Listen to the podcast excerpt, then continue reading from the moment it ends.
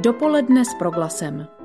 Zajímaví hosté, podnětné rozhovory, duchovní útěcha, ale i čas pro oddechnutí a úsměv. Minulý týden zveřejnila Česká školní inspekce zprávu, podle níž rok od prvního přechodu škol na výuku na dálku zůstává v České republice bez techniky pro online vzdělávání na 50 tisíc dětí. Kolem 10 tisíc žáků a studentů se zřejmě neúčastní distanční výuky vůbec. Podle ministerstva školství je proto třeba, aby se školy na tyto žáky zaměřily při poskytování individuálních konzultací. O tom zda vyrůstá covidová generace se budeme dnes dnes bavit s hostem dopoledního vysílání Proglasu. Co tento výpadek ve vzdělávání přinese dětem a čeká školství restart? Jakou roli v tomto procesu hrají pedagogové a rodiče? Na naše otázky bude odpovídat Miroslav Řebecký, programový ředitel Eduinu, informačního centra o vzdělávání, které se systematicky a dlouhodobě věnuje právě této oblasti. Dobré dopoledne z Proglasu. Krásné dopoledne. Následující hodinou vás provede Marcela Kopecká. Příjemný poslech.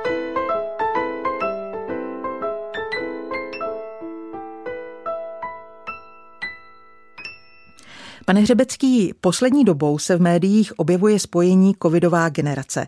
Jde o označení dětí a studentů, kteří přišli vinou pandemie takřka o rok ve vzdělávacím systému. České děti tráví na distanční výuce nejvíce času ze zemí Evropské unie.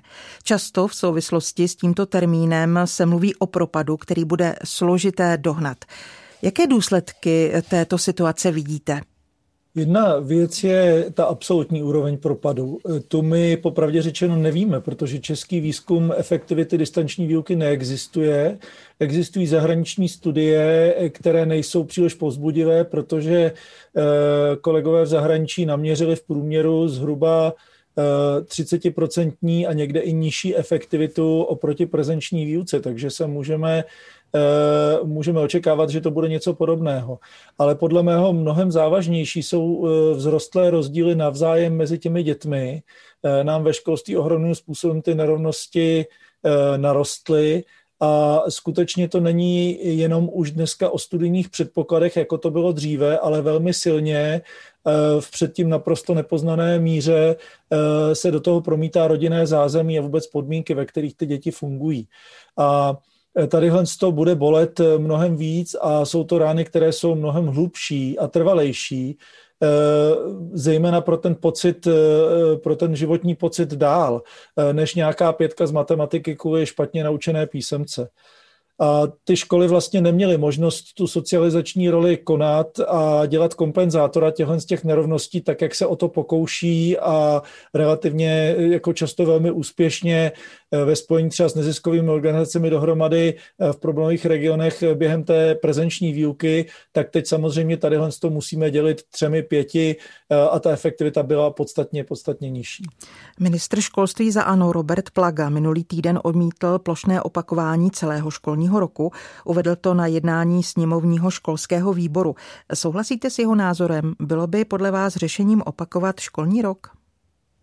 Eh, s tím názorem rozhodně souhlasím. Určitě existují vhodnější nástroje, které budou eh, selektivní a vlastně bude to individuální mířená pomoc, protože, eh, jak jsem před chvíli hovořil o těch, o těch narůstajících nerovnostech, tak skutečně mnohé děti z toho dokázaly i těžit protože pokud měli ideální podmínky, rodič se jim mohl věnovat, nebo jsou prostě osobností zaměřený spíše individuálně a učí se raději sami než, než v kolektivu, eh, tak prostě to narostlo a tam by prostě to opakování ročníku bylo zcela eh, kontraproduktivní. Takže to možná trošku nastoluje zároveň otázku, Eh, obecnější, kolik se vlastně to dítě naučí eh, ve škole v prezenční výuce, protože ani tam to prostě není stoprocentně efektivní.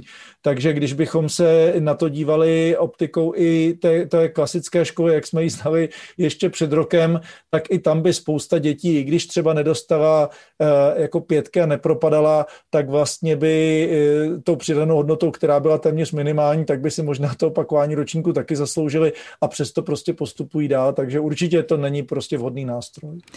Jak jsem zmiňovala v úvodu našeho pořadu minulý týden, školní inspekce zveřejnila varující čísla, podle nichž na 50 tisíc dětí nemá technické zázemí pro připojení k online výuce. 10 tisíc dětí ji distančně nenavštěvuje vůbec. O čem tato čísla vypovídají? Od prvního zavření škol uplynul už rok. Ztratili se tyto děti v systému definitivně? Vzniká nám nějaká šedá zóna? Já bych si to dovolil rozdělit, ta čísla. Tady padlo 50 tisíc a 10 tisíc. Eh, těch 50 tisíc je nedávná zpráva České školní inspekce, která hovoří o tom, že na začátku, když eh, byl ten první eh, ten první lockdown prostě v první vlně, tak na jaře jsme měli 250 tisíc dětí, které neměly to technické zázemí. Takže vlastně jsme na pětině což je prostě ohromná eh, pochvala a poděkování všem, kteří na tom pracovali, ať už jsou to neziskové organizace, dárci, firmy, eh, ale samozřejmě i lidé ve školství, kteří prostě šli za každým jednotlivým případem a snažili se ho prostě řešit. A tím pádem Eh, jsme to sundali, nemůžeme být spokojeni s těmi 50 tisíci, ale jenom to si to zarámujeme, že opravdu předtím to bylo čtvrt milionu eh, těch dětí. A na druhou stranu je to číslo, které říká, tyto děti nemají technické zázemí. Neznamená to, že by se vůbec neúčastnili v žádné formě eh, distanční výuky. Ve spoustě případů se jedná o formy náhradní, a netvařme se, že online výuka je jediná a pro všechny případy nejefektivnější, takže kolikrát prostě jsou to aktivity, které dávají i větší smysl, než eh, je jenom nějaká aplikace na počítači nebo prostě eh, hodina vyučovací na Zoomu. Takže to, to bych neviděl úplně, úplně fatálně. Eh, mnohem podstatnější a závažnější je to číslo 10 tisíc dětí. Ono vlastně vzniklo už na přelomu března a dubna 2020, eh, kdy Česká školní inspekce obtelefonovala v podstatě úplně všechny ředitele škol v republice a v řízeném telefonickém hovoru se jich vyptávala na mnoho věcí, jak vlastně probíhá výuka, jaké mají problémy a vlastně s čítáním těchto počtů dětí, které eh, uvedli ředitelé v tomto průzkumu, tak se došlo k číslu eh, těsně přes 10 tisíc.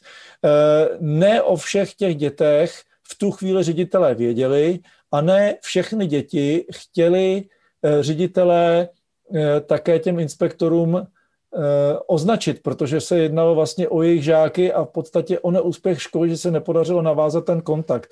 Já osobně se domnívám, že to číslo bylo v té době určitě násobné třikrát, pětkrát.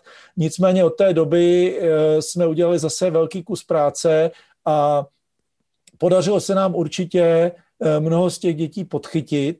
Na druhou stranu nám z toho zase postupně vypadly jiné děti, které to postupně vzdali i když na začátku se o něco snažili, ale prostě ty podmínky nebo jejich osobnosti zkrátka překonali, nedokázali si udržet ten režim tak, po tak dlouhou dobu, eh, celý rok prostě být na distanční výuce, jenom s pár krátkými přestávkami, takže nás to vypadly. Tím pádem na konci, teď, když se na podzim dělala vlastně druhá vlna tohoto šetření, tak jsme došli zhruba k podobnému závěru a to je to, co vy citujete, těch 10 tisíc eh, znovu. Ovšem, tady už jsou to děti, u nichž můžeme předpokládat, že pokud jsou na eh, druhém stupni základní školy směrem eh, ke konci té školní docházky, to znamená nějaký 8. 9. ročník, případně se nacházejí ve středním školství, tak tam je velké riziko, že tyto děti už nedokážeme podchytit a vlastně dojde k předčasnému odchodu eh, ze vzdělávání, k takzvanému dropoutu.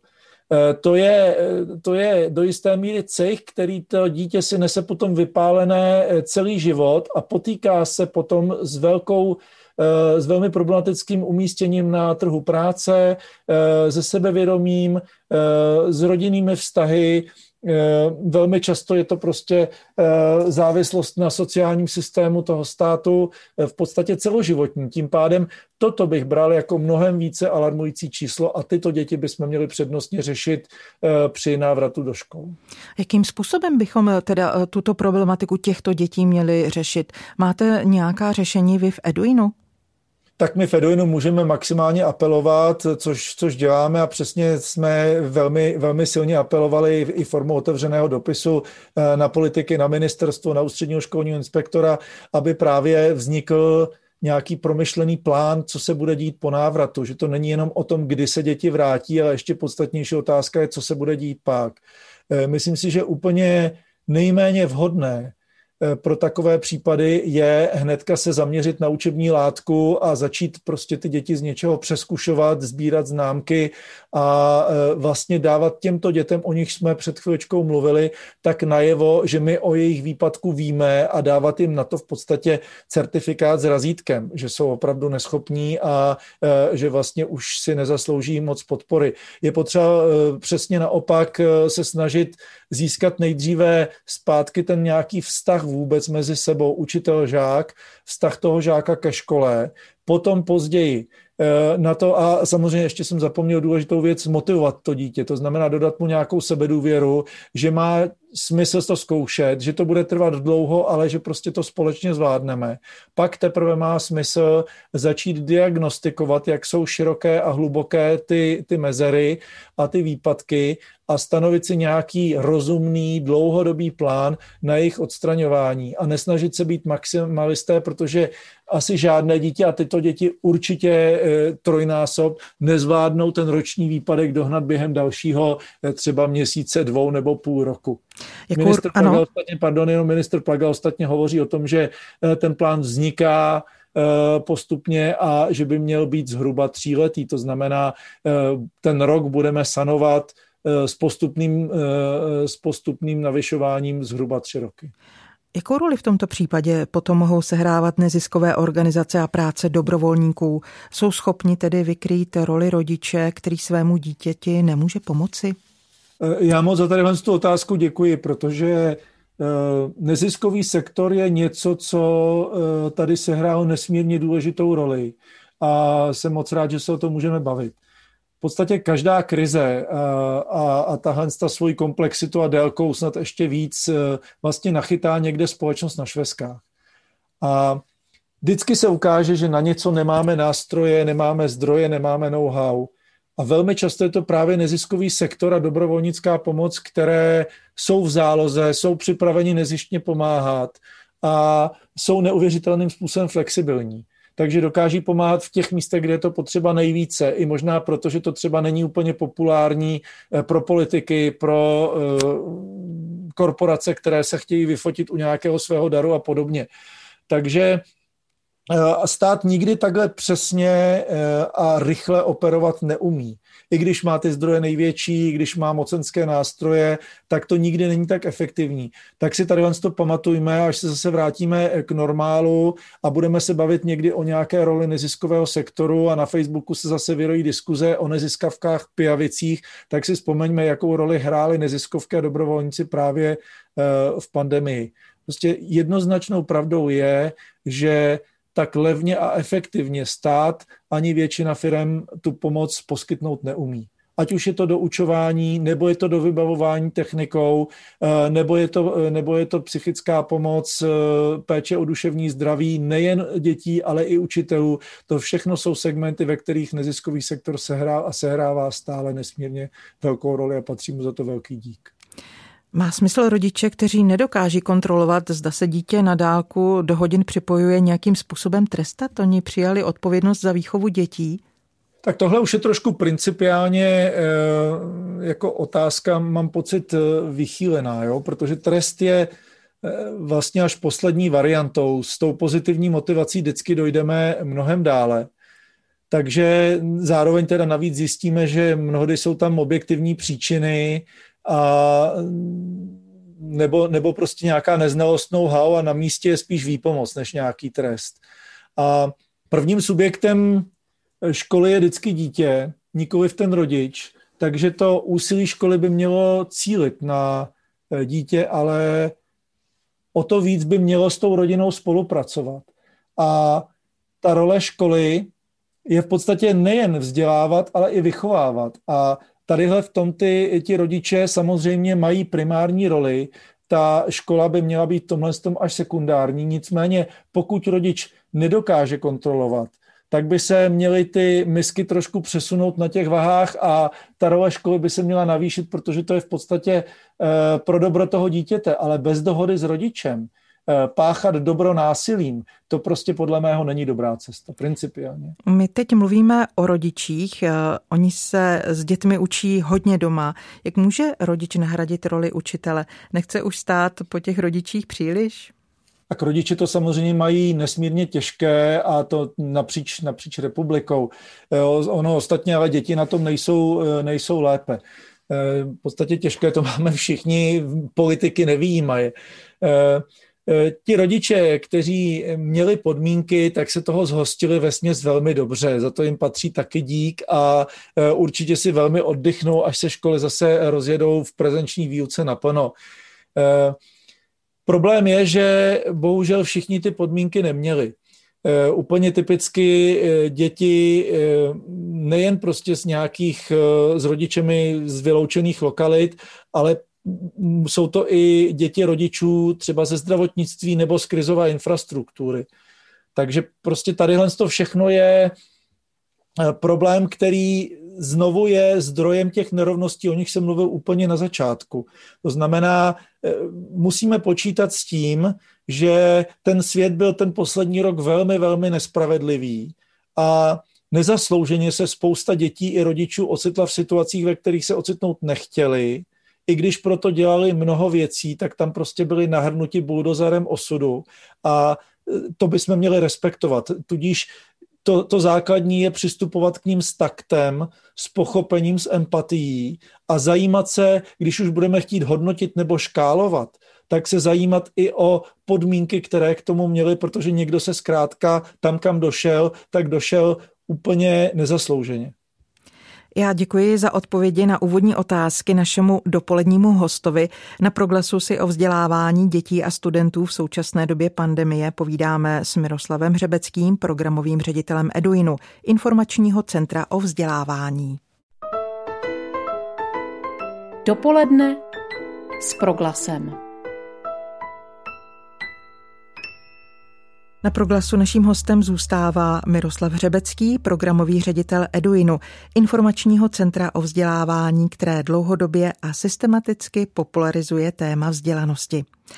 Pane Hřebecký, včera Eduin během online kulatého stolu otevřel téma duševního zdraví dětí. Jak současná situace uzavřených škol a protiepidemických opatření působí podle vašich panelistů na duši nejmladší generace? Já jsem rád, že se bavíme tady o tom tématu, protože to je takové trošku polárnické téma. Eh, budeme se hodně bavit o ledovci, jehož velká část prostě pluje, eh, pluje pod hladinou a není to na první pohled vidět. A je asi každému jasné, že kdo měl problémy psychické povahy před pandemí, tak tam se to většinou spíš prohloubilo. Možná k tomu dodám, že někde podle právě nedávno eh, zveřejněných faktů a i podle toho, co zaznělo včera na našem kulatém stole, tak eh, se to prohloubilo až velmi dramaticky, ale zároveň nám tam přibyly i případy nové. A na druhou stranu, aby to nebylo tak jednoznačné, tak určité skupině, typicky třeba dětem z poruchou autistického spektra, eh, mohla ta distanční výuka naopak pomoci a cítili se lépe než ve školním kolektivu, nebo jinak třeba nemusí to být jenom autisti, ale eh, i třeba děti, které nezapadly do kolektivu a cítili se tam opravdu nesví. Ale i tak to neberme jako i pro tento segment jako úplnou výhru, protože tyhle děti potřebují průběžně socializovat a nemohou prožít celý život mimo společnost.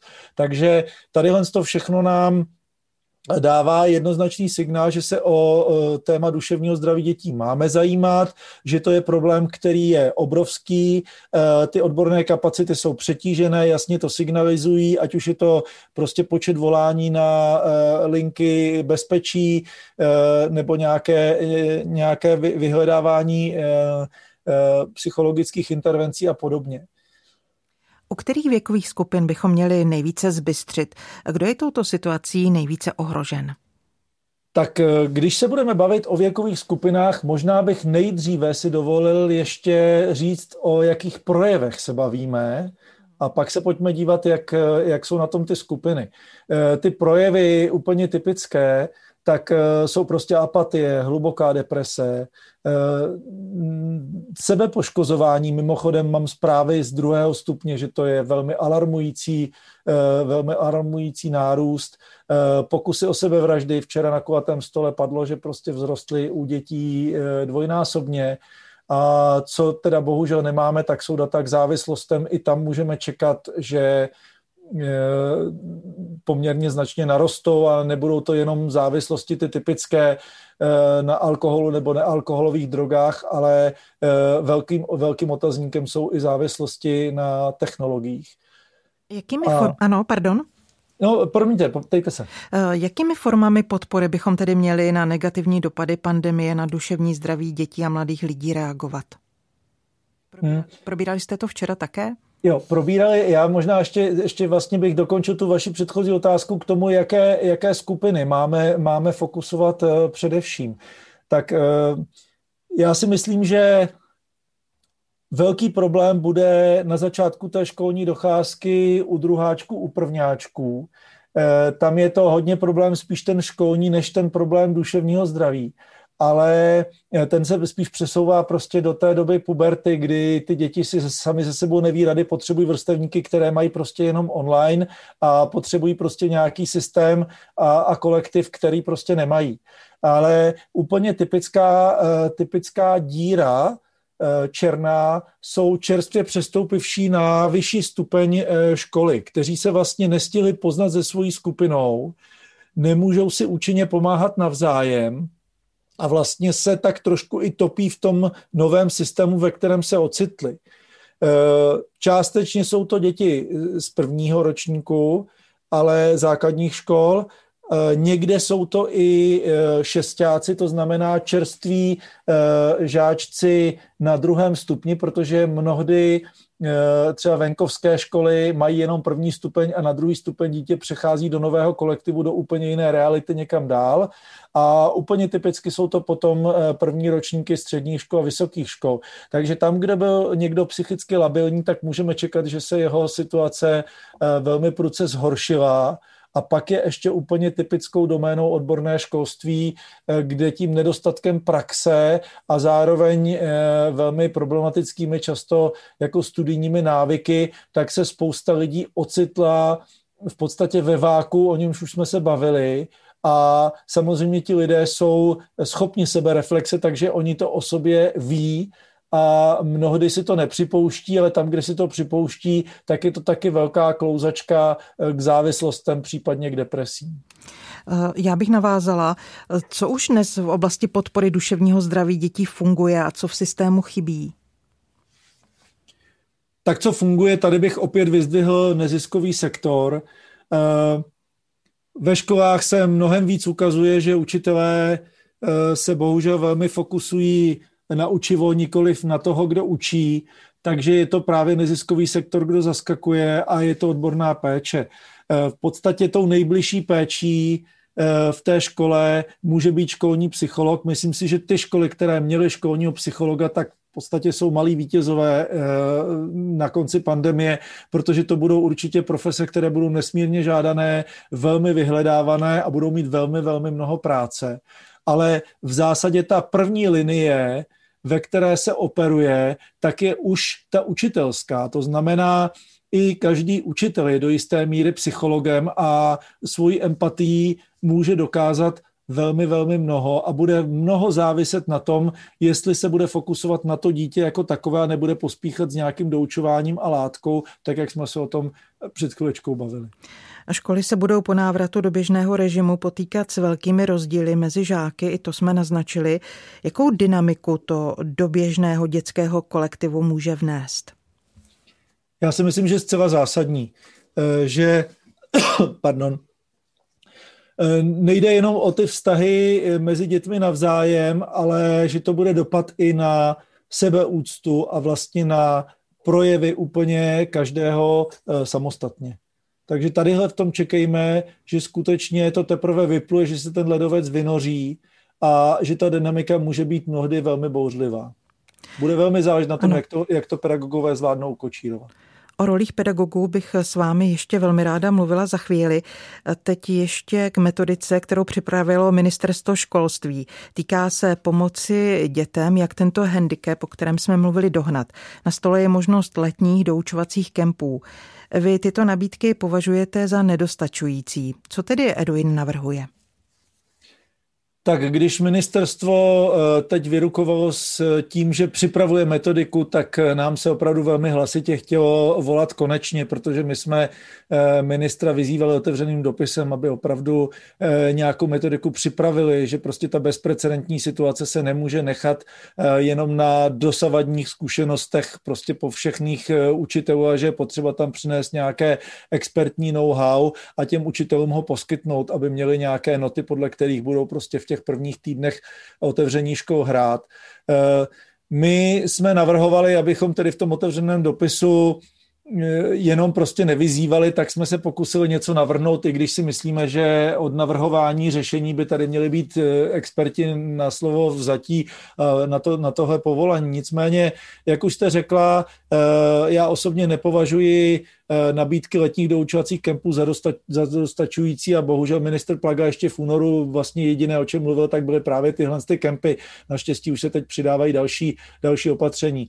Eh, proč to nepovažuji za eh, ideální a všeobjímající? Jednak prostě čekat až do léta je pozdě, protože je potřeba navázat nějaký vztah rovnou, jak se děti vrátí do, do škol na prezenční výuku.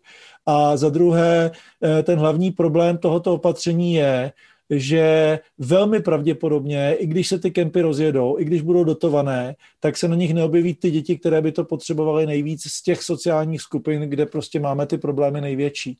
Takže z těchto důvodů my doporučujeme uh, především uh, jako velmi sofistikovanou formu doučování, to znamená nejdříve navázat vztah s těmi dětmi, jakmile bude navázán, tak diagnostikovat, jaké jsou konkrétní, eh, konkrétní výpadky, na to stanovit nějaký plán a postupně doučovat, doučovat, doučovat. To je první věc.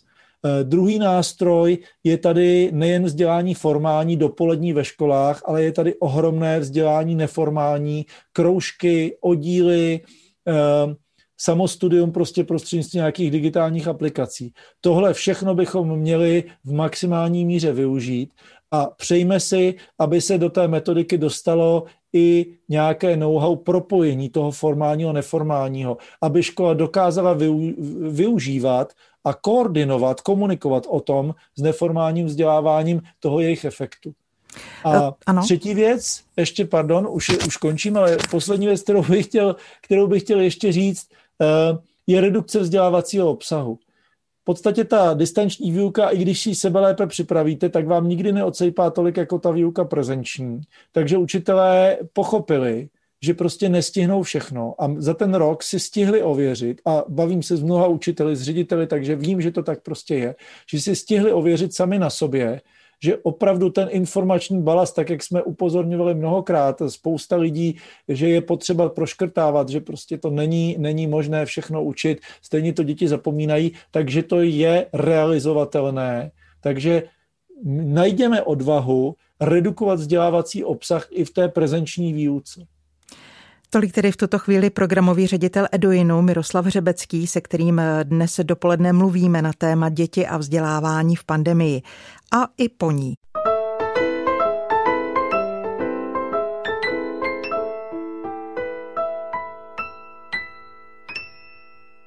O tom, co rok vzdělávání na dálku přináší naší společnosti, mluvíme s dopoledním hostem Proglasu.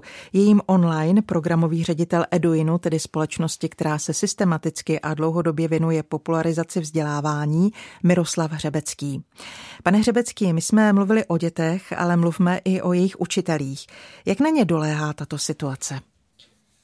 To je také velmi, eh, velmi skvělé, že se můžeme bavit o učitelích eh, z tohohle z toho pohledu. My jsme se před chvílí bavili o duševním zdraví a duševní zdraví dětí ve škole do jisté míry začíná a končí tam, kde eh, existuje duševní zdraví učitelů.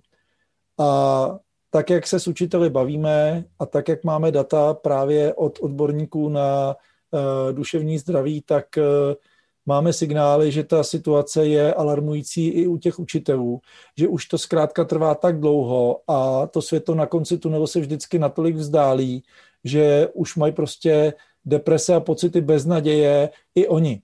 Zrovna nedávno mi eh, jedna známá vyprávěla eh, příběh učitele základní umělecké školy, který se přiznal, že eh, před týdnem, že už prostě nemůže, že už tom nevidí smysl a že před týdnem si začal vypínat své žáky, když hrají na hudební nástroj, na který je učí, že už prostě není schopen to poslouchat. Ne, že by ty děti hrály tak špatně, ale že vidí, jak to prostě není tak účinné proti tomu, když by prostě je měl přímo ve své třídě na té základní umělecké škole. A to není, že by byl nějaký líný nebo, nebo něco takového. Je to člověk, který prý je velmi pečlivý, velmi obětavý svému povolání, ale on už prostě nemůže, on už tom nevidí ten smysl. Tak věřme, že eh, to jarní sluníčko a zároveň to znovu otevření škol těmto lidem dodá, eh, dodá nějakou energii. A když už se bavíme o těch učitelích, tak eh, já bych chtěl připomenout, že i učitelé jsou rodiče. A i ti učitelé mají své děti na distanční výuce a to dopoledne kdy jejich děti mají distanční výuku, tak oni musí mít svoji distanční výuku se svými žáky. Takže je tam prostě ten konflikt časový, organizační, často i prostorový, někdy i boj o technologie, o, o notebooky eh, v rodinách. A i tadyhle je vlastně věc, eh, na kterou je potřeba upozornit, že když říkáme, eh, vašme si zdravotníků, s jakou obětavostí nasazují, nasazují prostě své Eh, své kapacity a doma jim prostě rostou děti jako dříví v lese, tak eh, něco podobného vlastně jsou i ti učitelé, protože oni se také v tu chvíli nemůžou věnovat eh, svým dětem, to by museli jít na očer a prostě to, to většina učitelů nedělá. Takže prostě i tady je velká míra obětavosti. Jakým způsobem se situace podepíše v systému vzdělávání budoucích pedagogů?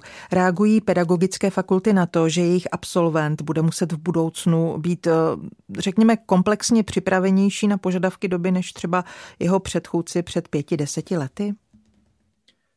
Tak ta pregraduální příprava budoucích pedagogů eh, je téma dlouhodobé, to bylo téma velmi žhavé i před pandemií.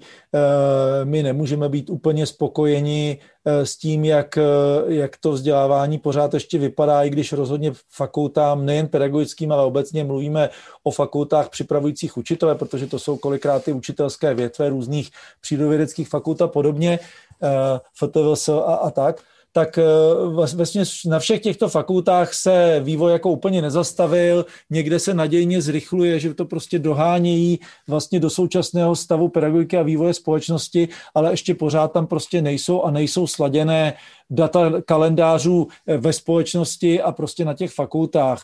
A ta pandemie samozřejmě do toho přinesla další výzvy, je jenom otázkou, jak moc se stihnou uh, ty výzvy propsat, Eh, jak moc budou učitelé připraveni právě třeba ve směru duševního zdraví pod dojmem těch situací, které tady eh, teď zažíváme, o nich se bavíme. Ale abych uvedl něco pozitivního, tak eh, mě osobně velmi, velmi udělala radost iniciativa Zapojme všechny, Eh, on ji koordinuje Národní pedagogický institut, což je vlastně přímo řízená organizace ministerstva školství ve spolupráci s člověkem v tísni a vlastně zapojili se do toho téměř všechny pedagogické fakulty a jde v podstatě o propojování nabídky a poptávky po doučování. To znamená žáci, konkrétní žáci rodiny Eh, se, jsou propojováni právě eh, tímto projektem se studenty učitelství, eh, kteří vlastně nabízejí své kapacity dobrovolnické a ty děti jsou ochotni doučovat. No a berme to samozřejmě jako ideální praxi pro život takovéhleho učitele a můžu si jenom přát, aby v podstatě takovéhle věci byly, byly v zásadě i jako nějak započítány potom eh, do studia, aby to třeba bylo uznáno jako částečná učitelská praxe, protože to je praxe eh, v mimořádné situaci a ta se cení dvojnásob. To je něco jako když doktor projde eh, prostě válečnou medicínou, tak potom má taky zkušenosti, které by jinde nenazbíral. Takže V pandemii se pedagogické fakulty podle vašeho názoru osvědčily stejně tak jako studenti učitelství, kteří se dobrovolně zapojili do pomoci dětí. Jo, když nad tím tak přemýšlím, tak, tak v zásadě ano. Já jsem v podstatě nezaznamenal nijak jako jejich aktivní hlas, aby jako ukazovali cestu, ale na druhou stranu eh, se v zásadě jako zapojili, eh, i když bylo hlavně slyšet prostě inspekci ministerstvo, tak, tak v zásadě, v zásadě jo, dejme tomu. Hmm. My jsme mluvili před malou chvíli o tom, jakými úskalými život pedagoga v těchto dnech eh, prochází, ale co učitele v těchto dnech pozitivně motivuje? Tak jak už jsem říkal, pokud je vůbec ještě něco motivuje, tak je to to, že už, už, už je, je cítit, že to možná skončí Eh, můžeme, můžeme se domní, do, dohadovat, jestli to skončí spíš prostě očkováním, díky očkování nebo díky přirozenému promoření eh, z té nezvládnuté pandemie, eh, nebo prostě jako tím počasím jarním, kdy ta, ten virus jako přirozeně ustoupí. Takže možná všechny tyhle ty tři zdroje ti učitelé samozřejmě vnímají a tím se jim přibližuje prostě nějaký návrat plus minus k normálu, i když on to normál nebude, opravdu ty nerovnosti Eh, před ně budou klást eh, takové výzvy, že jsou dokonce odborníci, kteří říkají, že teď to bylo těžké, ale že to bude možná ještě těžší právě po návratu eh, do škol, kdy vlastně ty ledovce se vynoří na hladinu a podobně.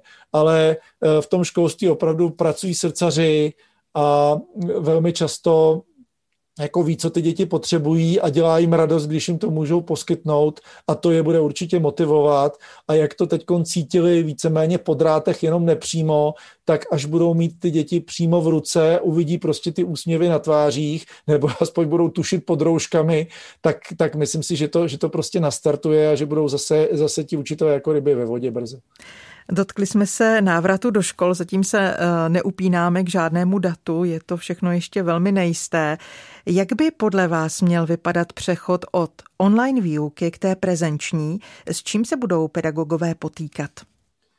Tak já už jsem to trošku naznačil, já bych především nespěchal v tom prvním rázu, aby ten ráz prostě nevyhazoval ze sedla aby ti lidé, kteří ví, že mají nějaké problémy a půjdou s velkou nedůvěrou do té školy, tak aby se prostě přesvědčili, že ta škola bude bezpečným prostředím a že je přijme. Rozhodně bych se na začátku nesoustředil na látku, a už vůbec bych prostě nedával žádný písemky, abych nazbíral rychle, rychle nějaké známky, protože za chviličku bude prostě výroční vysvědčení. To myslím, že je jako cesta, která vede do pekel a dost, dost jsme ji teda bohužel viděli eh, v těch krátkých 14 dnech, kdy se školy pootevřely v prosinci, po půl roce, tak no, po třech měsících prostě distanční výuky, tak vlastně namísto toho, aby se snažili přesně pedagogové navázat vztah, tak někde se o to samozřejmě snažili, ale mnohde to opravdu byly závody, kdo nazbírá víc známek, tak to si myslím, že je zásadně, zásadně špatně. Dopoledne s proglasem.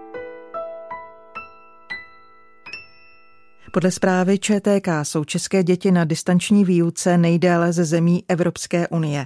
O tom, co to přináší do vzdělávacího systému a jakým dopadům budeme jako společnost čelit, mluvíme s programovým ředitelem Eduinu Miroslavem Hřebeckým. Děti jsou zatím doma nejdéle ze zemí Evropské unie. Pane Hřebecký, co to může přinést naší zemi v evropském kontextu?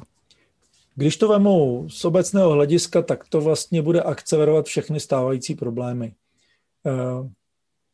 Češi vlastně pozorovali rozpad svého státu v přímém přenosu z pohledu fungování institucí a mnohde úplně typicky eh, mimo velká sídla v periferiích, tak eh, se lidi vlastně o dění úplně nezajímají.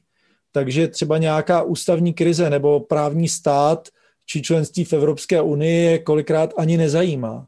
Ale jednu instituci státu měli každodenně na dosah a dotýká se jich zcela zásadně. A tahle ta instituce, mám na mysli školu, tak ta byla teď na rok vypnutá. Takže právě tohle může být tím hlavním zdrojem frustrace a nějakým spouštěčem, který se může propsat i klidně do zahraničních témat. Pandemie je jistě obrovským krokem pardon, kupředu k digitalizaci českého školství. Nabídla i řadu dovedností jak dětem, tak učitelům. Co dalšího přinesla do budoucnosti vzdělávání? Tak určitě jsme se naučili sdílet a kooperovat na dálku. Ovšem velmi nerovnoměrně, učitel od učitele se to velmi liší, škola od školy, takže to jsou zase, zase jsme zpátky u těch nerovností, o kterých už jsem mluvil. Druhou věcí, která doufejme z toho zůstane a bude to vlastně příležitost, která kež by byla využita, tak může být hybridní výuka.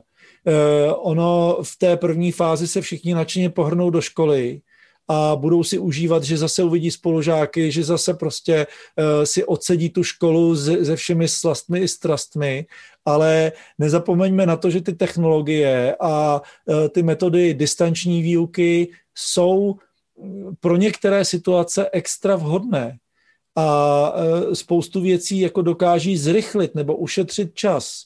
Tudíž snažme se z toho zachovat nějakou hybridní výuku s tím, že všichni už umí používat ty technologie, všichni je mají někde doma, budou je mít někde strčené ve skříně, můžou je na výzvu, na dohodu eh, vyndat a eh, někdy něco udělat efektivněji, než by to dělali všichni najednou frontálně ve škole. Takže to jsou všechno věci, které kež by byly využity pozitivním duchu eh, jako přínos té pandemie. Když už jsme si to museli vytrpět, tak ať z toho aspoň v něčem těžíme. Domníváte se, že uplynulý rok nastartuje i reformu českého školství? No, to se bohužel eh, nedomnívám. Já si myslím, že budeme látat díry, eh, že budeme hodně upachtění z těch každodenních problémů, takže možná se spíš snažíme aretovat aspoň prostě některé ty skoky vpřed teď, dokud je ještě čas a eh, školy jsou prostě zavřené, protože jakmile eh, se ty školy otevřou, tak nastanou opravdu problémy s těmi vyplutými ledovci a to nebude úplně ideální čas na reformování českého školství. Možná kež by prostě se tam alespoň zrealizovalo Eh, to zredukování vzdělávacího obsahu, kež by se tyhle věci propsaly, ale možná se myslím, že teď je na to vhodnější doba se na to připravit a už si ty věci rozmyslet a, a třeba i dohadovat napříč eh, jako učitelskými sbory, než v okamžiku, kdy to spustíme na ostro, protože tam teda budeme mít secafra práce s tou každodenní operativou a s problémy těch žáků. V tuto chvíli, kdy my dva si povídáme, probíhá mimořádná schůze sněmovny k Národnímu plánu obnovy a k čerpání peněz z evropských fondů. Do kterých oblastí vzdělávání bychom tyto finance měli podle vás co nejefektivněji směřovat? Tak tam se jedná o nějakých necelých 180 miliard, které máme obdržet jako Česká republika obecně na uh, postpandemickou pomoc. A uh, tam je potřeba říct, že to mimořádné zasedání sněmovny je svoláno právě proto, že eh, původní snaha vlády, konkrétně tedy to jde hodně za, přímo osobně za premiérem Babišem, eh, tak byla vlastně nalít ty peníze do betonu. To znamená použít na nějaké tvrdé projekty, vlastně se z toho proinvestovat těmi stavbami a podobně. A vypadlo nám z toho právě poměrně zásadně vzdělávání, Eh, kde se prostě hovoří maximálně o, eh, teď tedy nově po úpravě, o jedné desetině. Já si vnímám, že i to není vůbec jako dostatečná část, že by se mělo jednat aspoň třeba o 30 miliard eh, v porovnání s ostatními rezorty, protože když se detailněji podíváme na ty projekty, které Eh, tam byly zařazeny, tak to hodně často jsou šuplíkové projekty, které na různých ministerstvech odpočívaly a opravdu jsou dost zbytné a nepovedou k cíli. My tady prostě jsme si celou skoro hodinu povídali o, obro, o ohromných nerovnostech, které eh, za ten rok vzrostly ve školství a my je potřebujeme účinně sanovat. A to se samozřejmě neobejde bez dodatečných prostředků finančních, kromě lidského kapitálu. A prostě ani na ten lidský kapitál, mimochodem, tam na jeho nějaký další rozvoj, tam moc není. Takže jedna věc je, Uh, buďme, buďme prostě připraveni na tu digitalizaci, na to tam peníze budou, toho využijeme, ale druhá využijeme to právě i na tadyhle tu pomoc. A to jsou tedy závěrečná slova dnešního hosta pořadu Dopoledne s proglasem. Pozvání k našemu rozhovoru přijal programový ředitel Eduinu Miroslav Hřebecký. Děkujeme za váš čas a přejeme pěkný den. Naslyšenou. Mějte se co nejlépe a moc děkuji za pozvání. Dobrý poslech dalších pořadů Proglasu přeje z pražského studia Marcela Kopecká. Hodně sil do dalších dní. Na viděnou. Dopoledne s Proglasem. Každý všední den mezi devátou a desátou jsme v tom s vámi už 25 let.